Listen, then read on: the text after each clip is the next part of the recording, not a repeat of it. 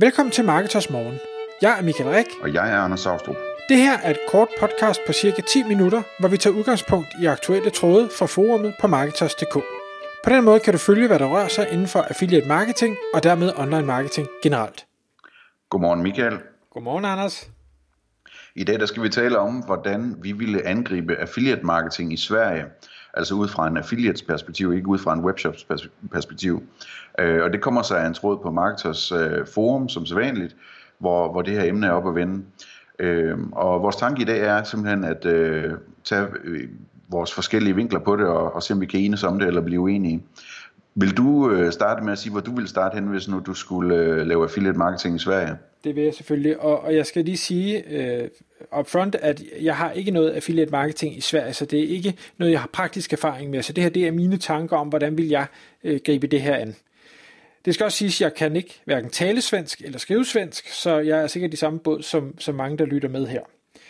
Det jeg vil gøre, det var, øh, at i og med, at, man kan sige, jeg har gang i affiliate marketing, jeg ved øh, nogle ting, der virker i Danmark, jeg har nogle forskellige sider inden for nogle forskellige nischer, så vil jeg i stedet for at prøve at opfinde den dybe tallerken igen i Sverige, så vil jeg prøve at sige, okay, hvad er det, hvad er det jeg har i Danmark, hvad er det, der øh, virker i Danmark, og vil jeg kunne replikere det på en eller anden måde i Sverige.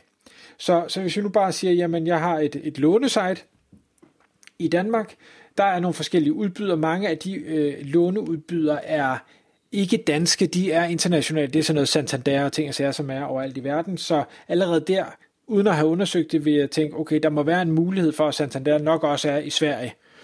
Øhm, og der er sikkert flere af de andre, der også er der. Og jeg kunne heller ikke forestille mig, at, at svenskerne var meget anderledes end danskerne i forhold til, at der er altid nogen, der er på røven, og nogen, der gerne vil låne penge til et eller andet, de ikke har råd til. Øh, så, så det kunne være et, et godt udgangspunkt. Og så vil jeg selvfølgelig sige, okay, nu ved jeg, hvad der virker for mig i Danmark.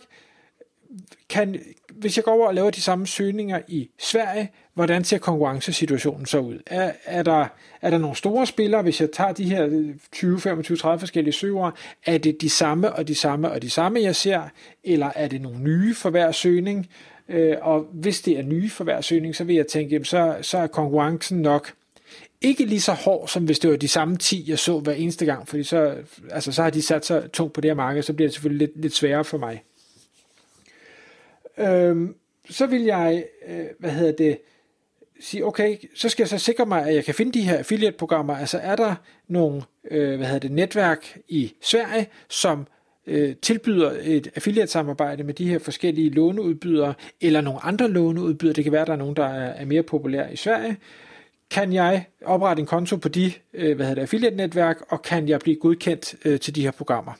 Og grund til at sige det, altså jeg, jeg ved ikke, hvordan politikken er i, i, i Sverige for sådan noget, men, men øh, det kunne jo være, at man ikke bare kunne blive godkendt, og det ville være rigtig ærgerligt at sætte et stort skib i søen øh, og få oversat en masse ting og, og linkbilleder og sådan noget, hvis jeg nu ikke kunne blive godkendt til programmerne.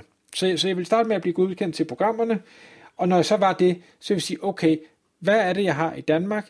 Lad mig tage noget af det bedste af det, og få det oversat af nogen, som øh, ja, kan flydende svensk, men også nogen, som meget gerne har en lille smule forståelse for det her emne.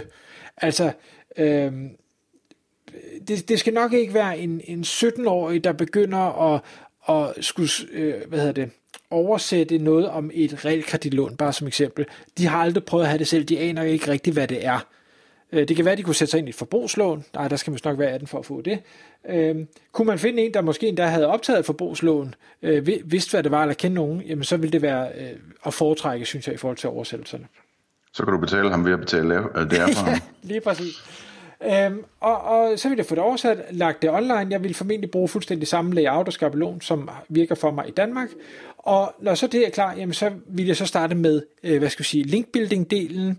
Jeg ville øh, nok linke mit danske og mit svenske site sammen, for ligesom at fortælle Google, jamen nu er jeg både i Danmark, jeg er også i Sverige, så, så man kan få lidt gavn af det øh, fra et, hvad skal jeg sige, tema-relevant site, der, der har en, en, øh, en vis styrke.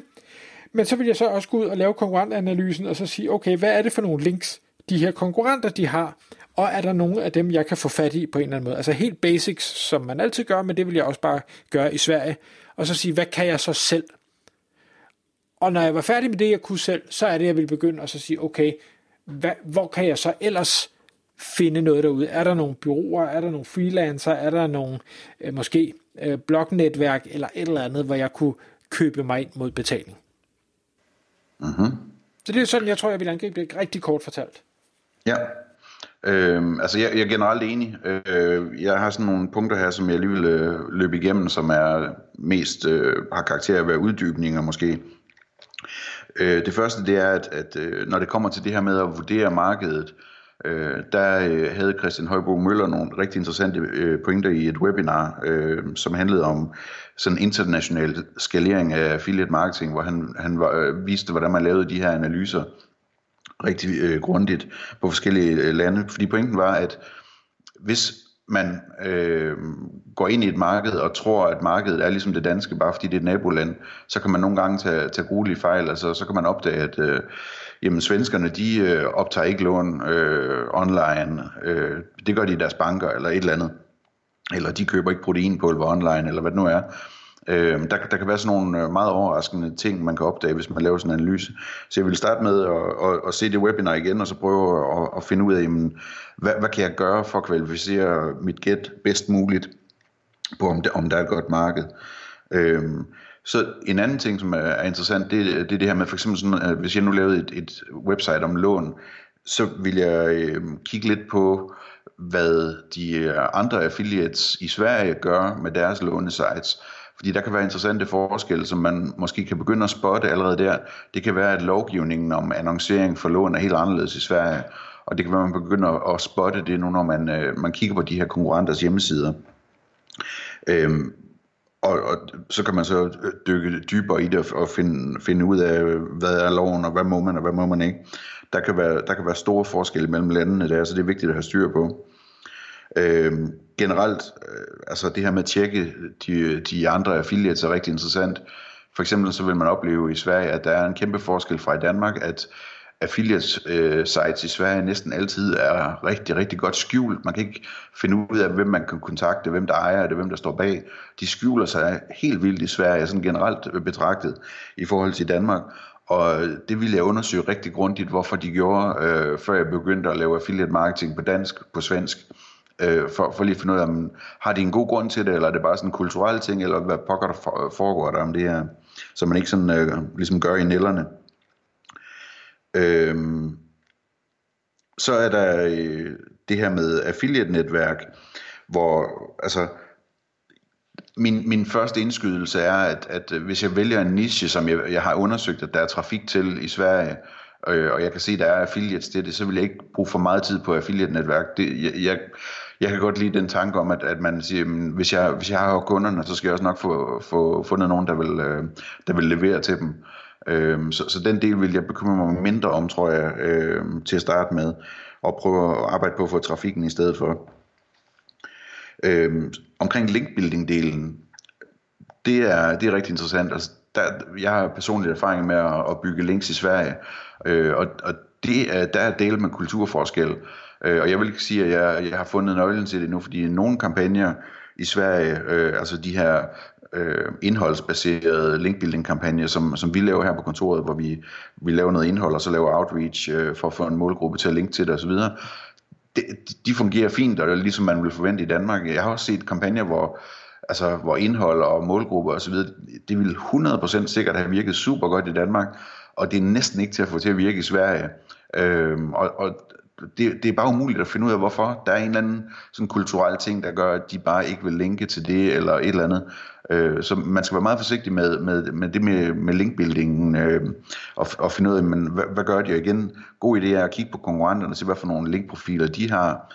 Øh, og så vil man jo sikkert typisk finde ud af, at affiliates, de, de har købt links og bygget dem selv og sådan nogle ting. Øhm, og der skal man også være opmærksom på, at linkbuilding-markedet kan være anderledes i Sverige end i Danmark.